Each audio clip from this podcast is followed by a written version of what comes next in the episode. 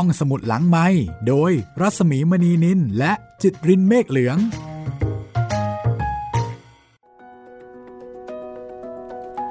ได้เวลาเปิดทำการของห้องสมุดหลังไม้อีกครั้งหนึ่งแล้วนะคะ เรามาชวนคุณเดินทางไปกับพ่อมดมหัศจรรย์แห่งออส เป็นตอนที่ 7 ค่ะ ตอนนี้เราไปกับลิงบินครับพี่ ราชาลิง ราชาลิง และฝูงอ่าลิงบิน เป็นสัตว์ที่ค่อนข้างแปลกมากนะคะ ครับ เกิดมาไม่เคยพบเคยเห็นอ่าลิงบินได้คือไม่ใช่เคยไม่เคยพบเคยเห็น ไม่เคยได้ยินจาก ไม่เคยได้อ่านใช่ไม่เคยได้รู้ ใช่ครับ ปกติอะม้าบินอืมอย่างเงี้ยโอเค อันนี้ดูพิลึกพิลึกเหมือนกันเนาะ ครับ ดูไม่ค่อยจะสง่างามสักเท่าไหร่ แปลกผลงานของแอลแฟรงค์โบมนะคะ ซึ่งเป็นนักเขียนชาวอเมริกันนะคะที่ตั้งใจจะเขียนให้เป็นเทพนิยายสำหรับเด็กยุคใหม่ โดยบอกว่าอยากจะเขียนเพื่อความบันเทิงของเด็กในยุคปัจจุบัน อยากจะให้เป็นเทพนิยายสร้างใหม่ ที่ยังคงมีความมหัศจรรย์ ความสนุก แล้วก็ตัดเรื่องราวที่เจ็บปวดหัวใจแล้วก็ฝันร้ายออกไป จะได้มีความสุขสนุกสนานกับจินตนาการนะคะ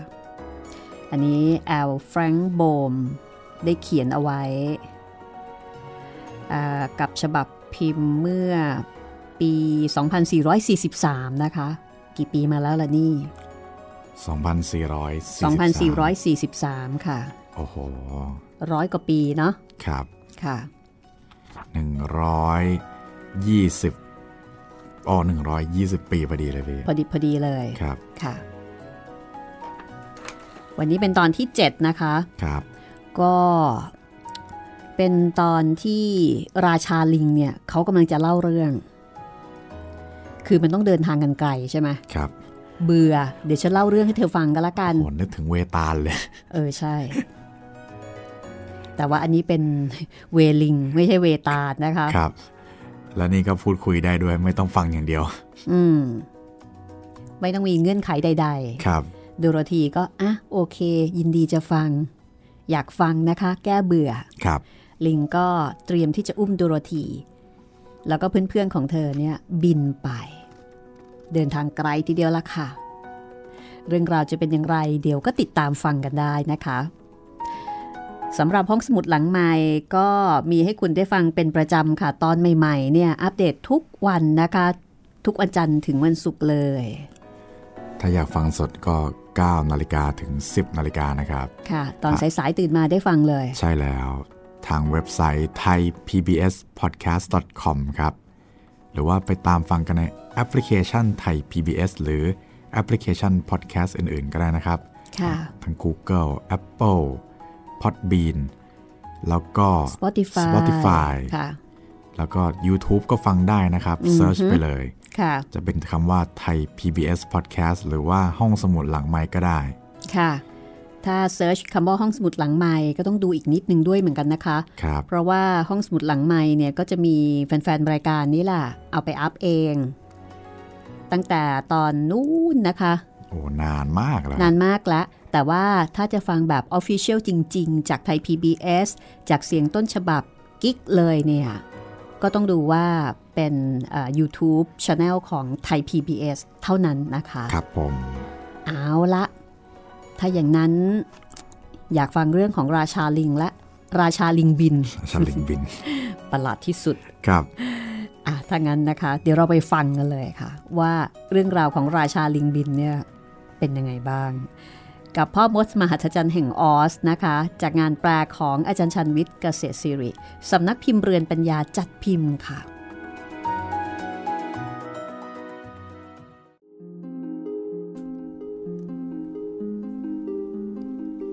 พอโดโรธีบอกว่า เธอยินดีที่จะฟังเรื่องราวของราชาลิง ราชาลิงก็เริ่มเรื่องทันที กาลครั้งหนึ่ง เราเป็นผู้คนอิสระ อยู่อยังสุขสบายในป่า บินจากต้นไม้โน้นไปต้นไม้นี้ กินลูกนัดและผลไม้ และทำตามใจเรา โดยไม่ต้องเรียกใครว่าเป็นนาย บางที พวกเราบางตัวตอนนั้น ก็เต็มไปด้วยความสุขสน บินลงไปดึงหางสัตว์ที่ไม่มีปีก ไล่นกคว้างลูกนัดไปยังคนที่ผ่านป่าเข้ามา แต่เราไม่ใส่ใจกับอะไรทั้งสิ้น และเป็นสุขสนุกเต็มที่ เรารื่นเริงกับทุกนาทีแต่ละวัน นั่นหลายปีมาแล้ว ก่อนที่ออส จะโผล่จากกลุ่มเมฆมาปกครองดินแดนนี้ ราชาลิงเล่าว่าครั้งนั้น ทางทิศเหนือมีเจ้าหญิงแสนสวย ซึ่งเป็นนางฟ้ามีอำนาจด้วย เวทมนต์ของเธอมีเอาไว้ใช้ช่วยผู้คน ไม่เคยทำอันตรายคนดี เธอชื่อ เกลัจ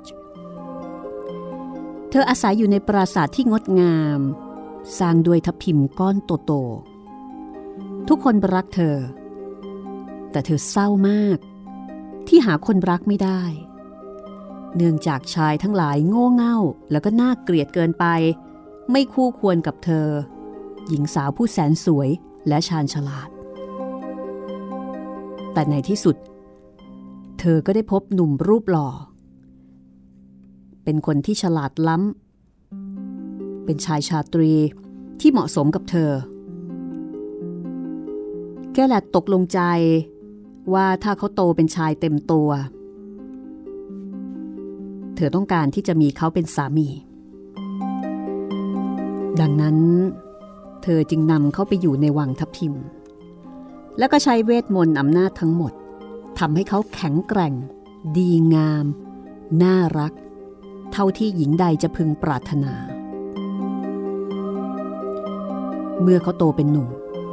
เธอเรียกเขาว่า เกลาล่า เกลาล่าเป็นผู้ชายที่ดี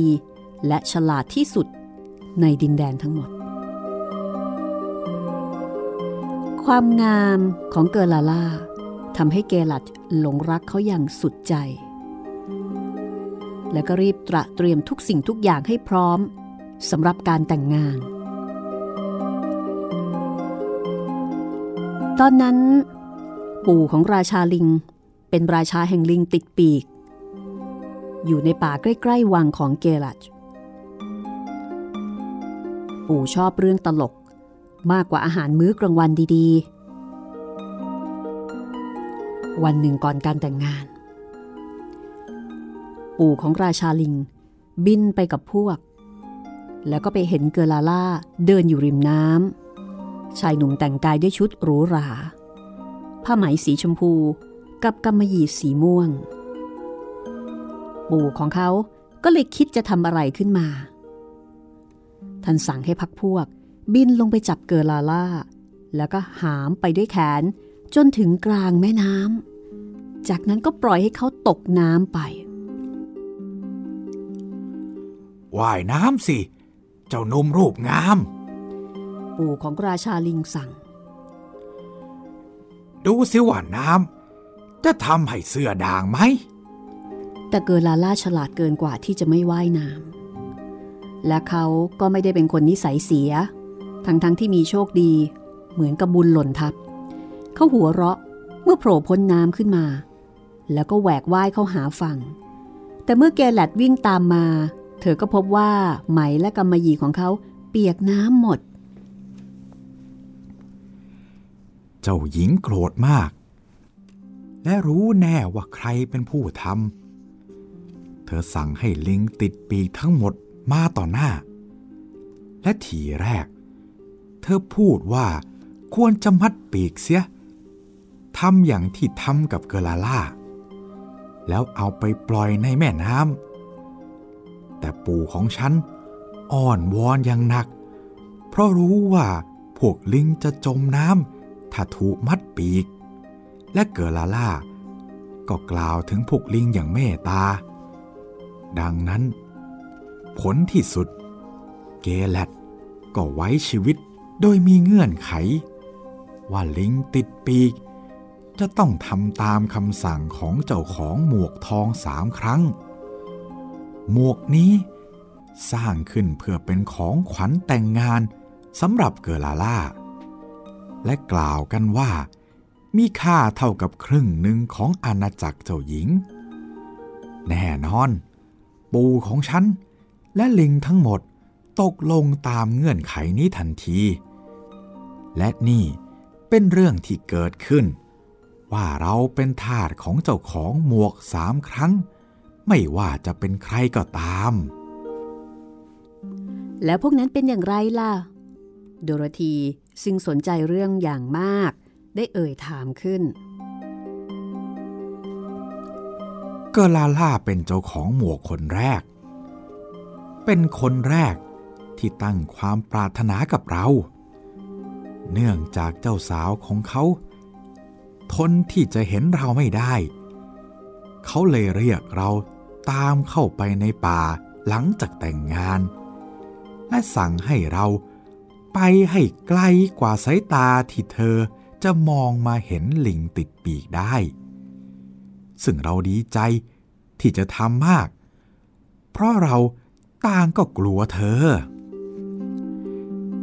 นั่นเป็นสิ่งที่เราต้องทำจนกระทั่งมวกทอง ตกอยู่ในมือแม่มด แห่งทิศตะวันตกที่ชั่วร้าย ซึ่งให้พวกเราเอาวินกีสมาเป็นทาสบัดนี้หมวกทองตกเป็นของท่านแล้ว และท่านก็มีสิทธิ์จะตั้งความปรารถนากับเราสามครั้ง เมื่อราชาลิงเล่าเรื่องจบ โดโรธีก็มองลงไปยังเบื้องล่าง เห็นกำแพงเมืองมรกตสีเขียวสดใสอยู่เบื้องหน้า เธอสงสัยว่า พวกลิงบินเร็วเท่าไหร่กันแน่ แต่ก็ดีใจที่การเดินทางได้สิ้นสุดลง เจ้าสัตว์ประหลาดนำนักเดินทางไปวางลงตรงประตูเมืองด้วยความระมัดระวัง ราชาลิงโค้งให้กับดูโรธี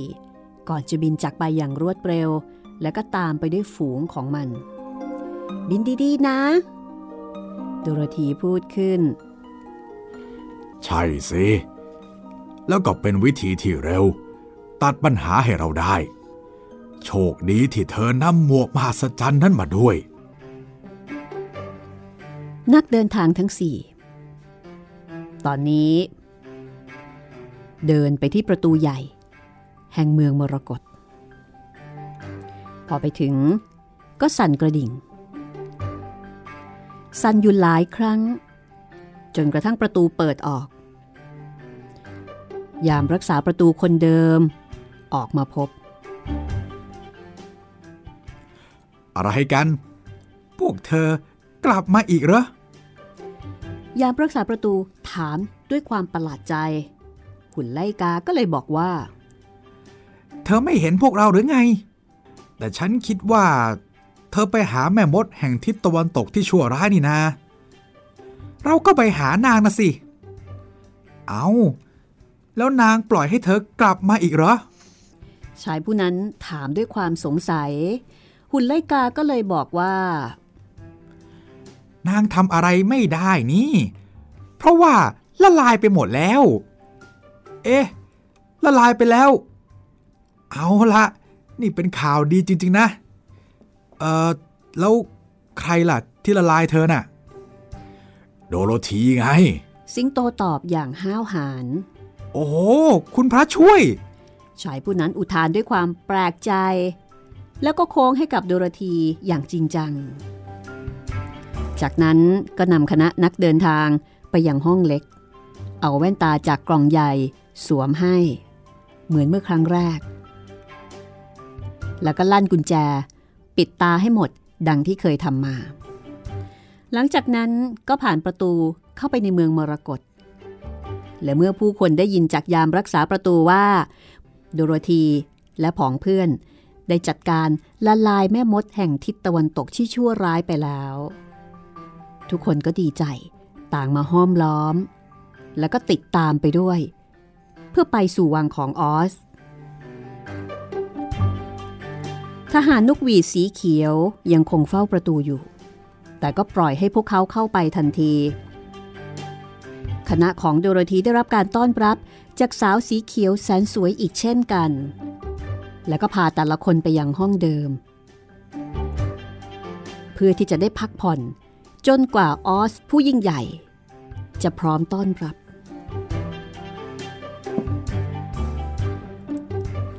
ทางด้านของทหาร ก็นำข่าวไปแจ้งออสทันที ว่าบัดนี้โดโรธีและนักเดินทางอื่น ๆ ได้กลับมาอีกครั้ง หลังจากที่ได้ทำลายแม่มดชั่วร้ายลงไปแล้ว แต่ออสก็ไม่ได้ตอบอะไรแต่อย่างใด พวกเขาคิดว่าพ่อมดผู้ยิ่งใหญ่ คงจะให้ไปหาทันที แต่ก็เปล่าเลย โดโรธีและเพื่อน ๆ ยังไม่ได้รับคำตอบ ในวันต่อมาก็ยังไม่มีคำตอบ หรือต่อมา หรือต่อมาก็ยังไม่มี การรอคอยนั้น น่าเบื่อ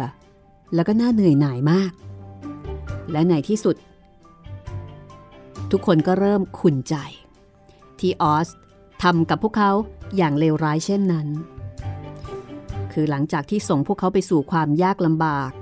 ต้องตกเป็นทาส ต้องเจอกับอุปสรรคนานาประการ แต่ตอนนี้ออสกลับทำท่าเฉยเมย ดังนั้นในที่สุด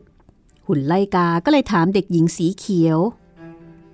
ให้นำข่าวไปบอกออสอีกครั้ง แล้วก็บอกว่าถ้าครั้งนี้ออสไม่ให้เข้าพบ พวกเขาจะเรียกลิงติดปีกมาช่วย แล้วก็ดูสิว่าออสจะรักษาสัญญาหรือไม่ ปรากฏว่า เมื่อพอมดออสได้รับทราบข่าวนี้ก็ตกใจมาก จัดแจงส่งคำตอบ ให้โดโรธีและคณะเข้าพบได้ ในเวลา9โมง4นาทีที่ห้องบัลลังก์ในเช้าวันต่อมาพอมดเคยเจอลิงติดปีกที่ดินแดนแห่งตะวันตกมาแล้วครั้งหนึ่ง แล้วก็ไม่ปรารถนาที่จะเจออีก คืนนั้น นักเดินทางทั้งสี่ถึงกับนอนไม่หลับ แต่ละคนคิดถึงรางวัลที่ออสได้สัญญาเอาไว้ ดูโรธีมอยหลับไปหนเดียว และเธอก็ฝันว่าได้กลับไปอยู่ในแคนซัส มีป้าเอ็มกำลังเล่าให้เธอฟังด้วยความดีใจที่เด็กน้อยกลับมาบ้านอีกครั้งหนึ่ง9โมงเช้าวันถัดมา นายทหารหนวดเคราสีเขียว ก็มาพบพวกเขา และอีกสี่นาทีต่อมา ทั้งหมด ก็เข้าไปอยู่ในห้องบัลลังก์ของออสผู้ยิ่งใหญ่ แน่นอน แต่ละคนคาดว่าจะได้เห็นออสในรูปจำแรงแบบเดิม แต่ทั้งหมดก็ต้องประหลาดใจ เพราะว่าเมื่อมองไปรอบๆ กลับไม่เห็นใครเลยดูโรธีและเพื่อนๆ ต่างอิงอยู่ใกล้ประตู แล้วก็อิงชิดกันไว้ ความเงียบสงบของห้องว่างทำให้บรรยากาศน่ากลัวยิ่ง น่ากลัวยิ่งกว่าจะมีรูปจำแรงใด ๆ ของออส อย่างที่ทุกคนเคยเห็นมาก่อน ชั่วขณะต่อมา ทุกคนก็ได้ยินเสียง เสียงที่ดูเหมือนว่า จะดังมาจากบางแห่ง ใกล้ยอดโดมใหญ่ เสียงนั้นกล่าวว่า ข้าคือออสผู้ยิ่งใหญ่และร้ายกาจเจ้าถามหาข้าทำไม พวกเขามองไปที่ทุกส่วนของห้อง พยายามค้นหาที่มาของเสียง แต่ก็ไม่เห็นใคร ในที่สุดดูโรธีก็พูดขึ้นว่า ท่านอยู่ที่ไหน ข้าอยู่ทุกหนทุกแห่ง ต่อดวงตาของคนธรรมดาธรรมดา ไม่เป็นอมตะ ย่อมมองไม่เห็นข้าหรอก ทีนี้ข้าจะนั่งบนบัลลังก์ของข้า และเจ้าพูดกับข้าได้ เสียงนั้นมาจากบัลลังก์นั่นเอง ไม่ได้มาจากทิศทางไหนเลย ดังนั้นโดรธีและคณะจึงเดินเข้าไปหา แล้วก็ยืนเรียงกันเป็นแถว ต่อหน้าบัลลังก์นั้น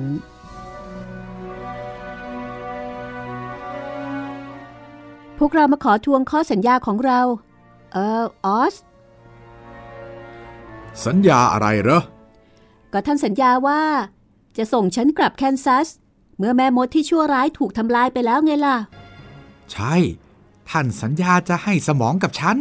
หุ่นไล่กาพูดทวงบ้าง แล้วท่านก็สัญญาว่า จะให้หัวใจกับฉัน ชายตัดไม้ดีบุกพูดทวงอีก แล้วท่านก็สัญญาว่า จะให้ความกล้าหาญกับฉัน คราวนี้เป็นสิงโตขี้ขลาดทวง แม่มดชั่วร้าย ถูกทำลายไปแล้วจริงเหรอ เสียงนั้นถาม ดูโรธีคิดว่ามันออกจะสั่นเล็กน้อย เธอก็เลยตอบว่า ใช่ ฉันละลายนางด้วยน้ำถังหนึ่งตายละ รวดเร็วเสียจริง เอาละ กลับมาหาข้าพรุ่งนี้ เพราะว่าข้าต้องมีเวลาคิดก่อนชายตัดไม้ดีบุกได้ฟังเช่นนั้นก็โกรธ ท่าน ท่านมีเวลามากแล้ว หุ่นไลกาก็โกรธเช่นกัน เราจะไม่รอ แม้อีกวันหนึ่งแล้ว ท่านต้องรักษาสัญญากับเรา สิงโตคิดว่า อาจจะดีกว่า ที่จะทำให้พ่อมดตกใจ สิงโตก็เลยไม่พูด แต่มันส่งเสียงคำรามดังลั่น เสียงนั้นฟังดูดุร้ายน่ากลัวมาก จนกระทั่งโตโต้กระโดดออกไปด้วยความตกใจ แล้วก็ไปสะดุดฉากที่ตั้งอยู่ตรงมุมหนึ่งของห้อง เมื่อฉากล้มคลืน พวกเขาก็หันมองไปทางนั้น และแล้วต่างก็ต้องประหลาดใจ เพราะว่า ตรงที่ฉากบังอยู่นั่น มีชายแก่ร่างเล็กหัวล้าน ใบหน้าเหี่ยวย่นยืนอยู่ เขาดูแปลกใจพอๆกัน ชายตัดไม้ดีบุกยกขวานขึ้น แล้วก็ทะลันเข้าไปที่ชายร่างเล็ก พร้อมกับตะโกนถาม นี่ แกเป็นใครฮะ ปรากฏว่า ชายร่างเล็ก ตอบกลับมาว่าเออฉันคือออสผู้ยิ่งใหญ่และร้ายกาจอย่าอย่าอย่าอย่าฟันฉันเลยนะ โปรโปรดอย่าฉันจะทำทุกอย่างที่ท่านต้องการเลย ทุกคน มองชายร่างเล็กอย่างประหลาดใจ แล้วก็ท้อแท้ฮ่าอะไรกันนี่ ฉันคิดว่าออสเป็นศีรษะใหญ่เฮ้ยฉันคิดว่าออสจะเป็นสุภาพสตรีผู้น่ารักเสียอีก เออฉันคิดว่าออสจะเป็นสัตว์น่ากลัว ส่วนฉันคิดว่าออสเป็นลูกไฟ ไม่ไม่ไม่ใช่ เธอผิดหมด ฉัน ฉันหลอกให้นะอะไรนะ หลอกเหรอ นี่เธอไม่ใช่พ่อมดผู้ยิ่งใหญ่หรอกหรือนี่ ค่อยๆหน่อยที่รัก อย่าพูดดังนัก เดี๋ยวจะได้ยินกันหมด แล้วฉันจะพัง คือว่าฉันถูกอุปโลกขึ้นมา ให้เป็นพ่อมดผู้ยิ่งใหญ่นะอ้าวแล้วไม่ใช่เหรอ เออเออไม่ใช่เลยแม่หนู ฉันก็เป็นแค่คนธรรมดาธรรมดาเท่านั้นเอง เอาแกมันเป็นมากกว่านั้น แกน่ะ มันเป็นคนจอมปลอม หุ่นไลกาพูดด้วยความเสียอกเสียใจผิดหวังอย่างมากเออตรงเพงเลย ฉันน่ะเออเป็นคนจอมปลอม ชายร่างเล็กถูมือไปมา ราวกับชอบใจที่ถูกด่าเช่นนั้น ในขณะที่ชายตัดไม้ดีบุก ก็บอกว่า แต่มันร้ายกาจนี่ ฉันจะได้หัวใจอย่างไรล่ะ แล้วความกล้าหาญของฉันล่ะ สิงโตถามบ้าง แล้วมันสมองของฉันล่ะ หุ่นไลกา เช็ดน้ำตาที่ตาด้วยแขนเสื้อด้วยความเสียใจแล้วก็ผิดหวังเออเพื่อนเพื่อนรัก ฉันภาวนาไม่ให้เธอ พูดถึงเรื่องเล็กเรื่องน้อยนี้ นี่คิดถึงฉันบ้างสิ แล้วเรื่องลำบากร้ายแรงที่ฉันถูกจับได้นะ ว่าแต่ว่ามีใครรู้ว่าเธอเป็นคนจอมปลอมบ้างไหมอะ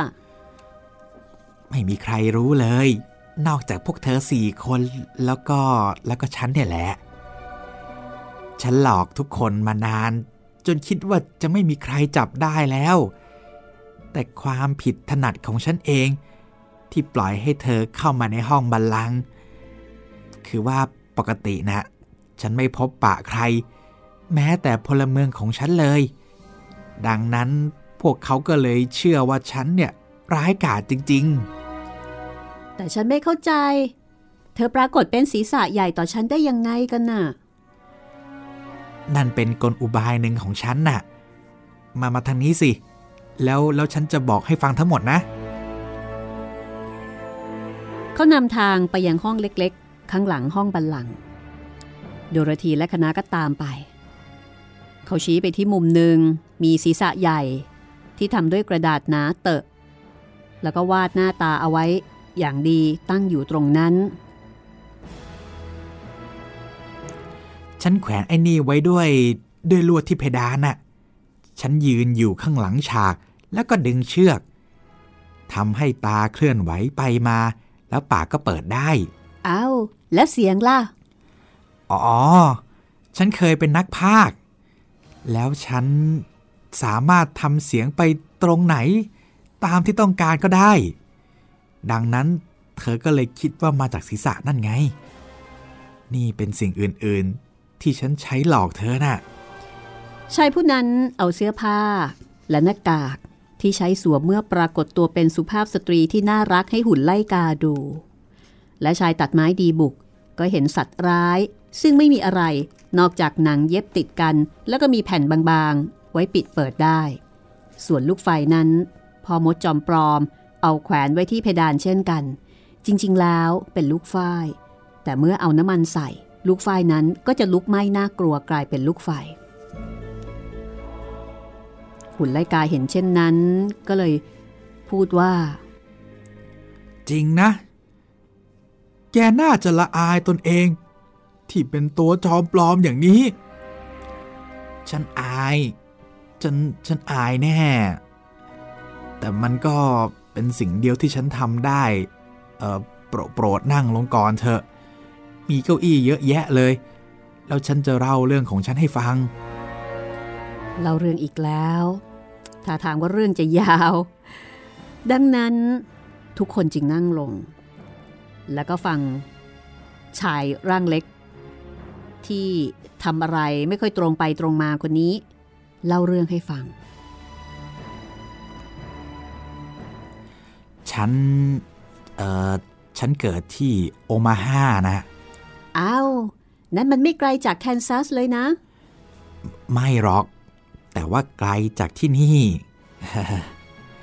เออฉันโตขึ้น ฉันก็เป็นนักพากย์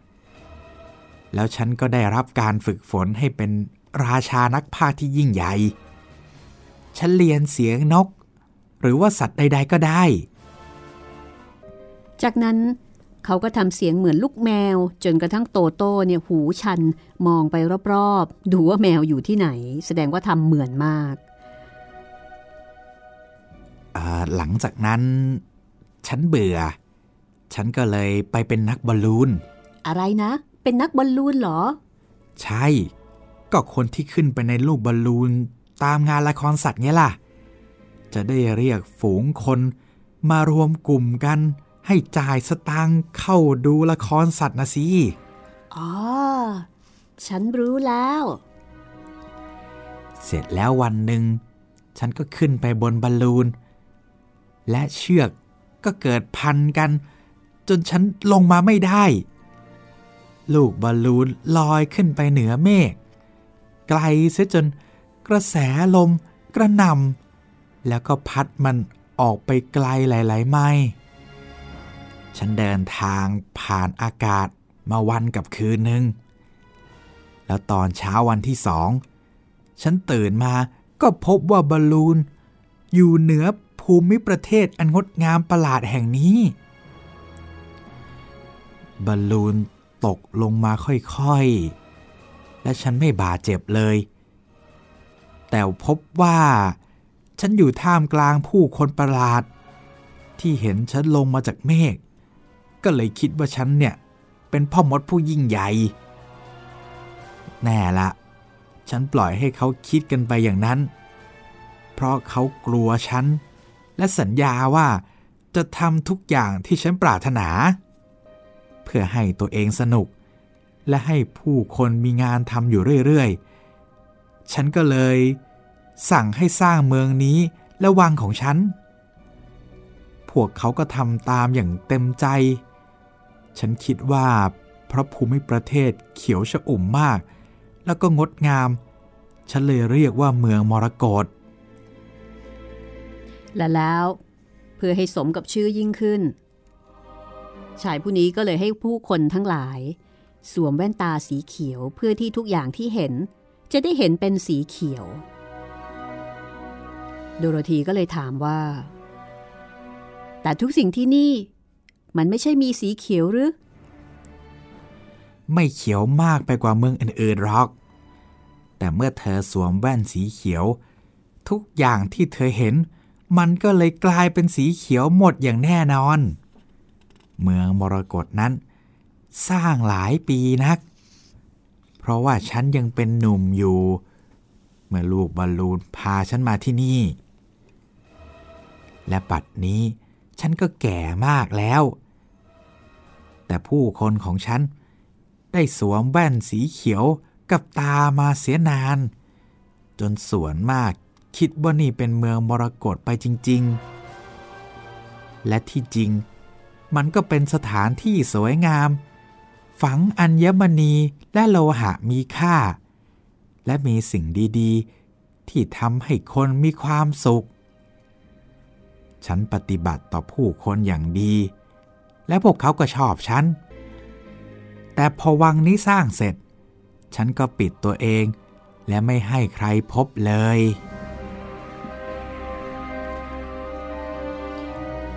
เรื่องราวจะเป็นอย่างไรต่อไป ตอนนี้โดโรธีสามารถกระชากหน้ากากของพ่อมดแห่งออสมาได้สำเร็จแล้วนะคะ โดยบังเอิญ และก็ได้พบกับความจริงที่น่าแปลกประหลาดใจและก็น่าผิดหวังอย่างยิ่ง แต่ตอนนี้ก็ต้องฟังก่อนว่า ที่มาที่ไปของการหลอกลวงครั้งใหญ่นี้มันเกิดจากอะไรกันแน่พักสักครู่ เดี๋ยวช่วงหน้ากลับมาฟังเรื่องราวของพ่อมดมหัศจรรย์แห่งออสกันต่อค่ะ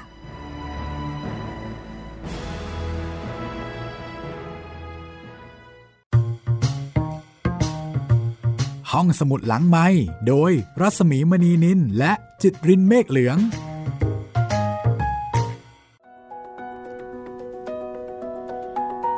ในที่สุดนะคะพ่อมดแห่งออส ก็เป็นเพียงแค่ คนธรรมดาธรรมดาคนหนึ่งคล้ายๆ เป็นนักมายากลไหมพี่อืประมาณนั้น ใช่เป็นคนที่เก่งเกี่ยวกับเรื่องของการทำพวกอะไรนะ special effect ต่างใช่ครับๆแล้วก็เป็นอาร์ตพวกนักพากย์ด้วยนะคะ เป็นอาร์ตไดนี่หว่าอือหือปะโถแต่ก็จัดการทุกอย่าง อย่างฉลาดทีเดียว ใช่ครับ แล้วก็โอ้ทำให้ทุกคนมีความสุข นี่กลายเป็นนอกจากเป็นนักมายากลเป็นอาร์ตได ยังเป็นนักปกครองด้วยนะครับพี่ เป็นนักจัดการมากกว่านะอ๋อใช่ใช่ใช่เหมือนกับเขาจัดการบริหารจัดการจนกระทั่งทุกสิ่งทุกอย่างเนี่ยมันอยู่ในร่องในรอย แล้วทุกคนก็พึงพอใจครับ ตา ความลับไม่มีในโลกจริงฮะๆในที่สุด ความลับก็เปิดเผยออกมา และคราวนี้จะทำอย่างไรกันดีล่ะนี่ นั่นนะสิ ความฝันของโดโรธีแล้วก็กุลไลกา ชายตัดไม้ดีบุก แล้วก็สิงโตพังทลายไปเลย ทั้งๆทที่ทุกคนเนี่ยจัดการฆ่าแม่มดปลายได้สำเร็จ แล้วก็ทำอย่างเรียกว่าลำบากยากเย็นใช่ไหมใช่ครับกว่าจะพี่ทำได้ แล้วก็ปรากฏว่าอะไรกันเนี่ยนี่ฉันถูกหลอกใช้ใช่ไหมกลายเป็นก็ไม่ได้อะไรเลย อืมแล้วมันจะยังไงนะคะ จะเอาเรื่องเอาราวได้หรือเปล่า เดี๋ยวติดตามฟังกันต่อค่ะ กับเรื่องราวพ่อมดมหัศจรรย์แห่งออสนะคะ เทพนิยายยุคใหม่ของทางฝั่งอเมริกาค่ะ โดยแอลแฟรงโบมนะคะชันวิทย์เกษตรสิริแปลและเรียบเรียง จัดพิมพ์โดยสำนักพิมพ์เรือนปัญญานะคะ แล้วก็สำหรับรายการห้องสมุดหลังไม้เราก็มีให้คุณได้ฟังทุกวันจันทร์ถึงวันศุกร์9นาฬิกาถึง 10นาฬิกานะคะ ที่เว็บไซต์ของไทย PBS Podcast ค่ะ แล้วก็ทางช่องทางอื่นๆด้วยนะครับ ทั้งทางแอปพลิเคชัน ทางพอดแคสต์แล้วก็ทาง YouTube นะครับผม แล้วก็ใครอยากจะพูดคุยกันก็ อย่าลืมทักทายกันเข้ามานะครับ ทางแฟนเพจของพี่เมีรัศมีมณีนิน แล้วก็ไทย PBS Podcast แล้วก็ชาว YouTube ก็ทักทายกันมาใต้คอมเมนต์ได้เลยนะครับ มีคุณอภิยุทธ์นะคะ ทักทายมาที่เพจของรัศมีมณีนินนะคะ บอกว่า สวัสดีครับ ผมฟังรายการทางแอปพอดแคสต์ครับ ฟังได้สัก2-3เดือนแล้วชอบมากครับ โอ้โห แล้วก็ไล่ลำดับการฟังมาให้ด้วยนะคะ ครับ 1. เบื้องหลังเพชรพระอุมาอืม 2. เจงกิสข่าน เจงกิสขาน 3. คืนวันอันแสนงามครัขบองโนดาดุมบาเช่ครับ 4. ศพข้างบ้าน โอ้โห 5. เรื่องผีของเหมเวชกร โอ้โหศพข้างบ้านนี่แสดงว่าเพิ่งฟังเลยนะครับเนี่ยใช่ แล้วก็ฟังเรื่องผีเรียบร้อยไปแล้วด้วยนะสุดยอดเรื่องนี้ครัก็บยาวมาก ประมาณ 120 ตอนครับฟังได้เลย แสดงว่าตะลุยฟังอย่างแบบว่าเอาจริงเอาจังเลยครับ แล้วก็เรื่องอื่นบ้างที่เริ่มแล้ว แต่ว่ายังฟังได้ไม่ประติดประต่อครับอืมคุณอภิยุทธ์ฟังจากแอปพลิเคชัน Spotify ค่ะโอ้ขอบคุณมากครับอืมที่แจ้งเข้ามา แล้วก็ตอบคำถามมาด้วยนะคะ เอ้ยถามคำถามไม่ใช่ตอบคำถาม ถามคำถามด้วย อ่าถามคำถามบอกว่าคุณจิตรินเนี่ยเริ่มมาอ่านร่วมตั้งแต่เรื่องอะไร อืม แล้วก็เดาว่าฟังจากน้ำเสียงจังหวะจะโคน บอกได้ว่าเรื่องผีของเหมเวชกรน่าจะเป็นเรื่องแรก ๆ ส่วนคืนวันอันแสนงามน่าจะเป็นเรื่องหลังๆ เพราะลีลาต่างกัน อ่า คุณจิตรินตอบสิ จริงๆ ถูกครึ่งหนึ่งครับ คือเหมเวชกรเนี่ยเป็นเรื่องแรก ๆ จริงครับ แต่ว่าไม่ใช่เรื่องแรก เรื่องแรกจริง ๆ นี่จะเป็นเจ้าแม่ครับของอาจินปัญจพันธ์อืมเป็นเรื่องแรกเลยที่มาอ่านกับพี่หมี ค่ะ โอ้โห ตอนนั้น ยากมากครับ นี่คุณอภิยุทธ์ก็ถามมาด้วยนะครับเขาเดาถูกนะ เขาบอกว่าน่าจะเป็นเรื่องแรก ๆ อ่า ถูกครับอ่าถูกเดาถูกเป๊ะเลยครับนะคะ แล้วก็บอกว่าอ่าถามมาบอกว่าคุณจิตรินเนี่ย เริ่มอ่านตั้งแต่เรื่องไหน อันนี้ก็ทราบไปแล้วนะคะ เริ่มอ่านตั้งแต่เรื่องเจ้าแม่ ใช่ครับ ซึ่งเป็นเอออยู่ในซีรีส์เจ้าพ่อ เจ้าเมืองเจ้าแม่เอ่อเจ้าพ่อเจ้าเมืองแล้วก็มาเจ้าแม่ ซึ่งเป็นอันดับ 3 ของซีรีส์ชุดนั้นนะคะ ของครับคุณอาจินปัญจพันธ์ศิลปินแห่งชาตินะคะ คุณอภิยุทธ์บอกว่า ตอนเริ่มฟังเจอตอนอินไซต์เพชรพระอุมาอืมบอกว่าติดใจเลยครับ เพราะว่า ผมเป็นแฟนเพชรพระอุมา แล้วก็มีหนังสืออินไซต์ด้วยโอ้โหคือมีหนังสือเล่มนั้นด้วยครับ ผมฟังไปแล้วสามารถโต้ตอบประเด็น ตอบคำถาม เสริมข้อมูลต่อประเด็นการพูดคุยของพี่ได้ด้วยครับ แม้จะตอบอยู่ในใจเล่าอยู่ในใจ โอ้โห แฟนพันธ์แท้ของเพชรพระอุมาเลยนะนี่ โอ้โห สุดยอดครับ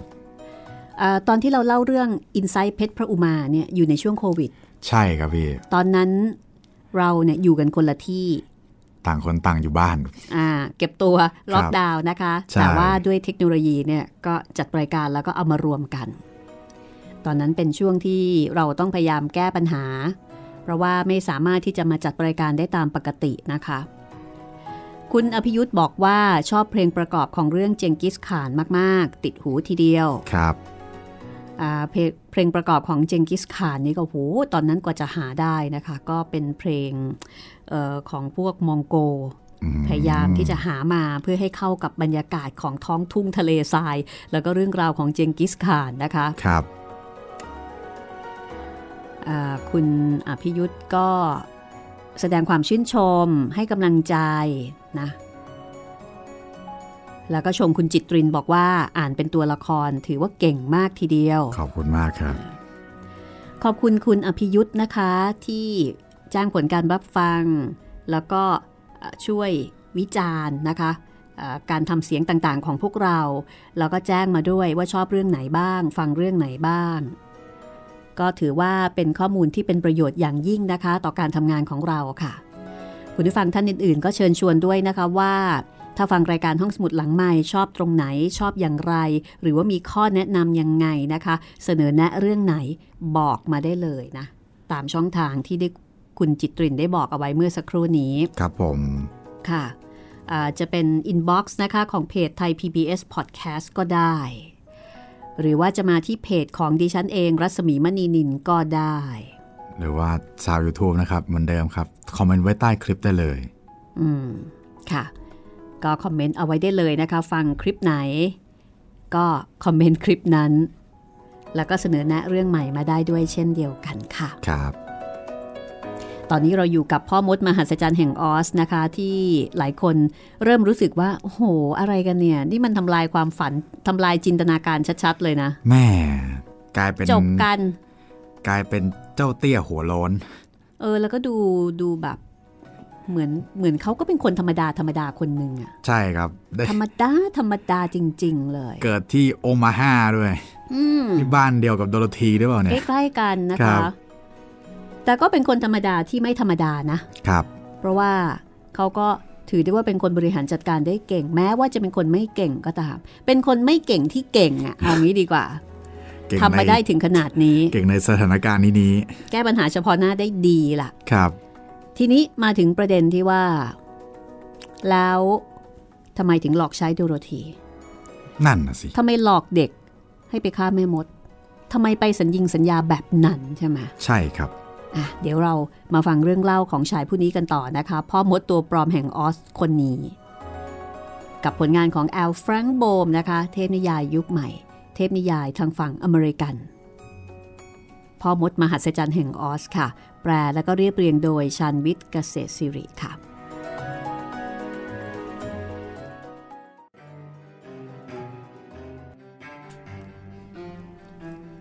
ชายผู้นี้เล่าว่า สิ่งหนึ่งที่เขากลัวที่สุด ก็คือบรรดาแม่มด เพราะว่าตัวเขานั้นไม่มีอำนาจเวทมนต์ใด ๆ เลย และต่อมาเขาก็พบว่าแม่มดนั้น สามารถทำสิ่งมหัศจรรย์ได้จริง ๆ ในภูมิประเทศนี้มีแม่มดอยู่สี่นาง และปกครองผู้คนอยู่ทางทิศเหนือ ทิศใต้ ทิศตะวันออก และทิศตะวันตก โชคดีที่แม่มดแห่งทิศเหนือแล้วก็ทิศใต้เนี่ยเป็นคนดี แล้วก็เป็นคนที่ไม่ทำอันตรายแก่ชายผู้นี้ แต่แม่มดแห่งทิศตะวันออกและทิศตะวันตกนั้นชั่วร้ายเหลือเกิน ถ้าไม่คิดว่า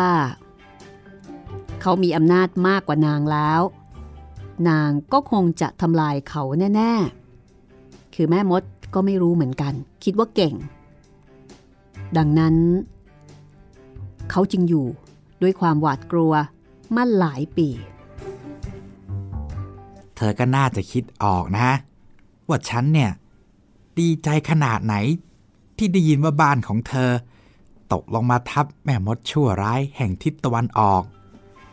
เมื่อเธอมาหาฉัน ฉันก็ยินดีจะสัญญาอะไรกับเธอทั้งสิ้น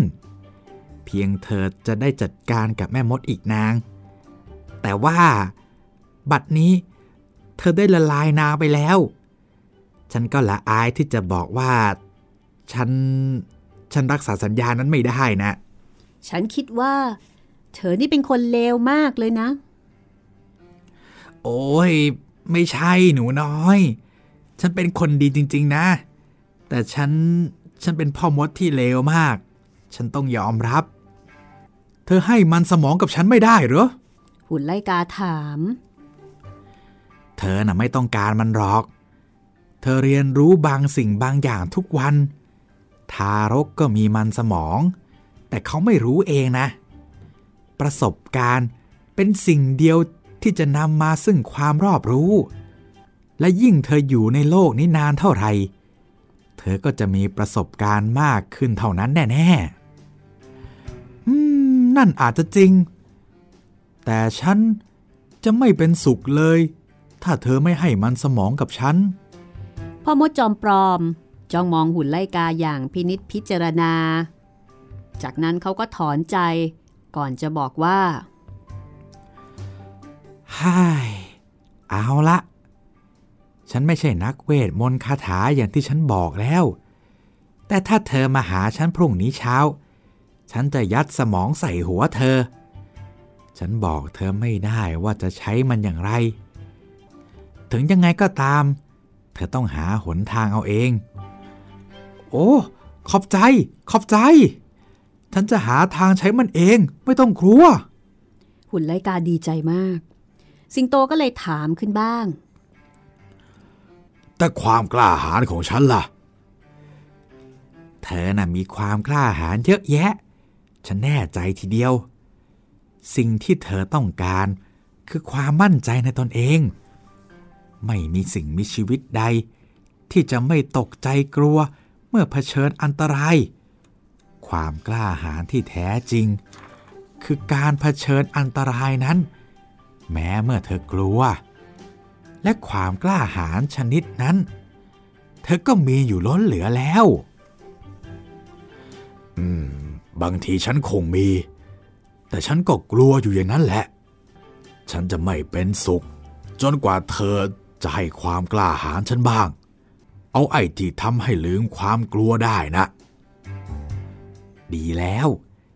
ฉันจะให้ความกล้าหาญแบบนั้นพรุ่งนี้ คราวนี้ชายตัดไม้ดีบุก เอ่ยถามบ้าง เออแล้ว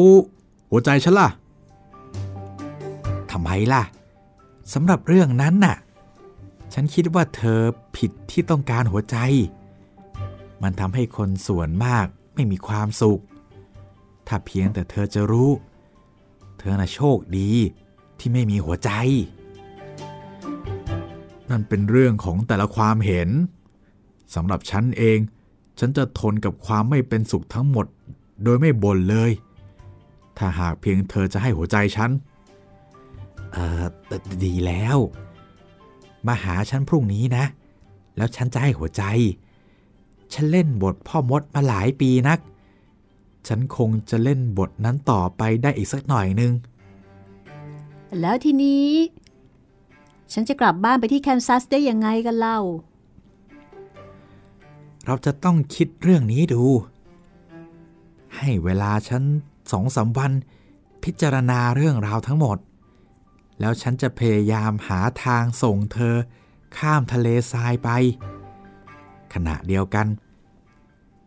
เธอทั้งหลายจะได้รับการต้อนรับในฐานะแขกของฉัน และขณะที่พักอยู่ในวัง คนของฉันจะคอยปรนิบัติ และรับฟังความต้องการแม้แต่เล็กน้อยของเธอ มีสิ่งเดียวที่ฉันขอร้องเป็นการตอบแทนการช่วยเหลือครั้งนี้ คือเธอต้องเก็บความลับของฉัน และอย่าได้บอกใครว่าฉันเป็นตัวจอมปลอม โดโรธีและคณะก็เลยตกลงกันว่าจะไม่พูดอะไรกับเรื่องที่รู้มา จากนั้นทุกคนก็กลับไปที่ห้องพัก ด้วยความหวัง แม้แต่โดโรธีก็หวัง ว่าจอมปลอมผู้ยิ่งใหญ่และก็ร้ายกาจดังที่เธอเรียกเขานั้น จะหาทางส่งเธอกลับบ้านที่แคนซัสได้ และถ้าหากเขาทำได้เช่นนั้น โดโรธีก็เต็มใจที่จะยกโทษให้เขาทุกอย่าง ในวันต่อมาหุ่นไลกา ก็บอกกับเพื่อนๆว่า แสดงความยินดีให้ฉันหน่อยสิ ฉันกำลังจะไปหาออสเพื่อรับมันสมองในที่สุดแล้ว เมื่อฉันกลับมา ฉันก็จะเหมือนคนอื่นแต่จริงๆแล้ว ฉันชอบเธออย่างที่เธอเป็นมาเสมอนะๆเธอเมตตาจริงที่ชอบหุ่นไล่กา แต่แน่นอน เธอจะคิดถึงฉันมากกว่า เมื่อเธอได้ยินความคิดอันเลิศที่มันสมองใหม่ของฉันจะผลิตขึ้น แล้วเจ้าหุ่นไลกา ก็ลาเพื่อนๆไปด้วยน้ำเสียงที่รื่นเริง เดินตรงไปยังห้องบัลลังก์แล้วก็เคาะประตู เข้ามาได้ หุ่นไลกาเดินเข้าไป แล้วก็พบชายร่างเล็กนั่งอยู่ข้างหน้าต่างกำลังครุ่นคิดอย่างหนัก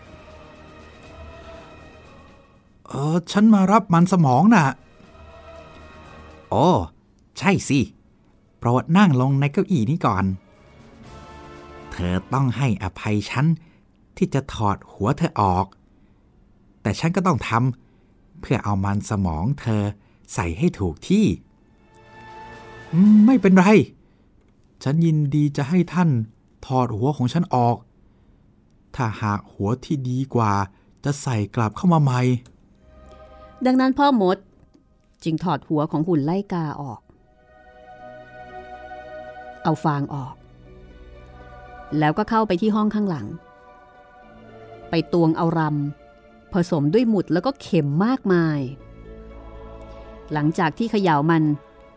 จนกระทั่งมันเข้ากันดีแล้ว ก็เอาส่วนผสมเหล่านั้นใส่ในหัวของหุ่นไล่กา แล้วก็ยัดฟางที่เหลือกลับเข้าไป เพื่อให้มันยึดกันได้ดี และเมื่อเขาเอาหัวหุ่นไล่กา ต่อเข้ากับตัวของมันอีกครั้ง เขาก็กล่าวกับหุ่นไล่กาว่า เอาละจากนี้ไป เธอจะเป็นบุรุษผู้ยิ่งใหญ่เพราะฉันได้ให้มันสมองใหม่เอี่ยมอย่างยิ่งแก่เธอ เจ้าหุ่นไลกา ทั้งดีใจทั้งภูมิใจ ในความสำเร็จตามความปรารถนาอันยิ่งใหญ่สุดๆของมัน เมื่อขอบใจออส เรียบร้อยแล้ว มันก็เดินทางกลับไปหาเพื่อนๆโดโรธีมองเจ้าหุ่นไล่กาด้วยความสงสัย เมื่อเห็นหัวของมันพองออกมาตรงยอดด้วยมันสมอง นี่ ว่าแต่ว่า เธอรู้สึกอย่างไรอะ่ะ อืม ฉันรู้สึกว่า ฉันฉลาดขึ้นจริง ๆ นะ มันเมื่อฉันชินกับการใช้สมองแล้ว ฉัน ฉันก็จะรู้ทุกสิ่งทุกอย่าง คราวนี้ชายตัดไม้ดีบุกก็เลยถามว่า เอ๊ะทำไมเข็มและหมุดถึงโผล่ออกมาจากหัวของเธอล่ะ สิงโตก็เห็น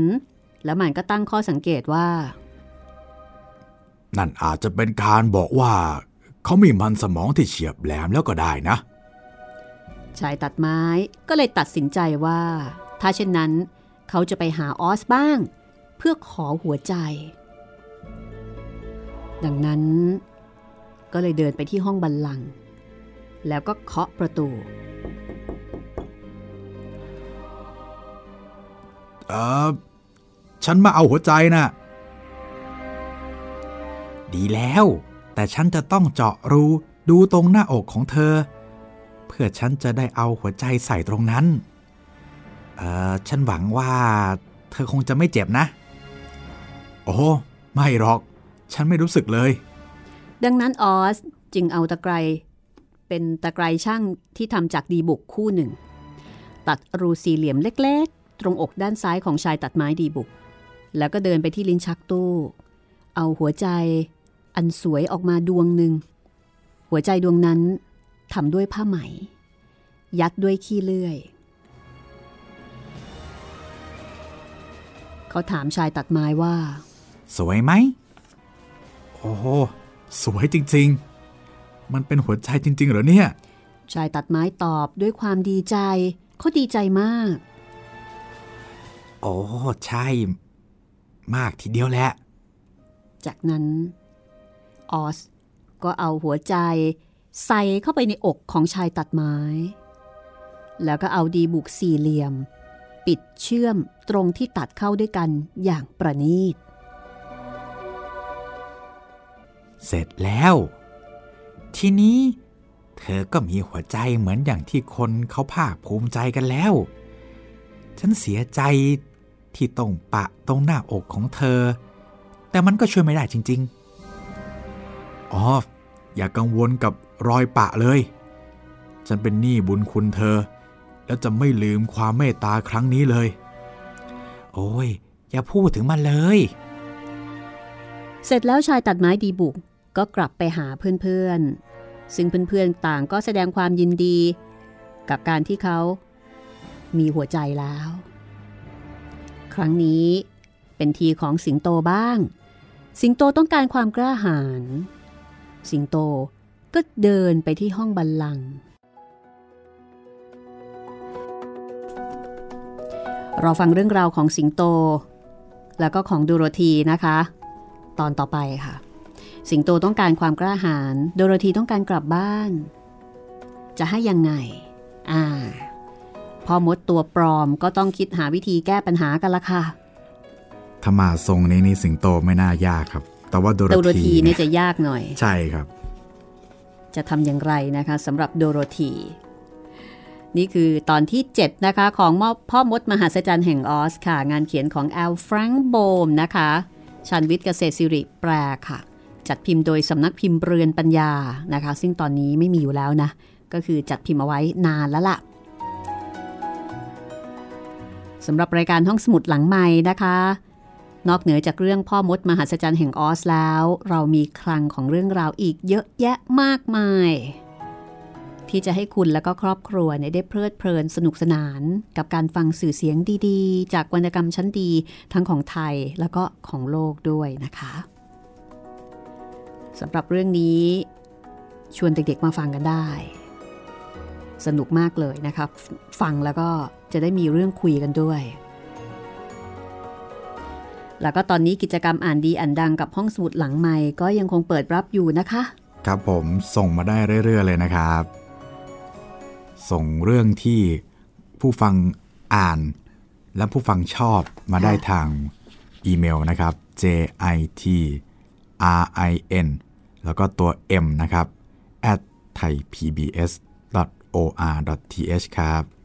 รอฟังอยู่นะคะ ว่าหนังสือเล่มโปรดของคุณเนี่ยคือเล่มไหน แล้วก็เอ่อข้อความที่คุณประทับใจคือข้อความที่บอกเล่าเรื่องอะไร รอฟังอยู่ค่ะ วันนี้พอมดแม่มดก็คงจะต้องลาไปก่อนละค่ะ แล้วกลับมาพบกันใหม่ตอนหน้านะคะ สวัสดีครับสวัสดีค่ะ ห้องสมุดหลังไม้โดยรัสมีมณีนินและจิตรินเมฆเหลือง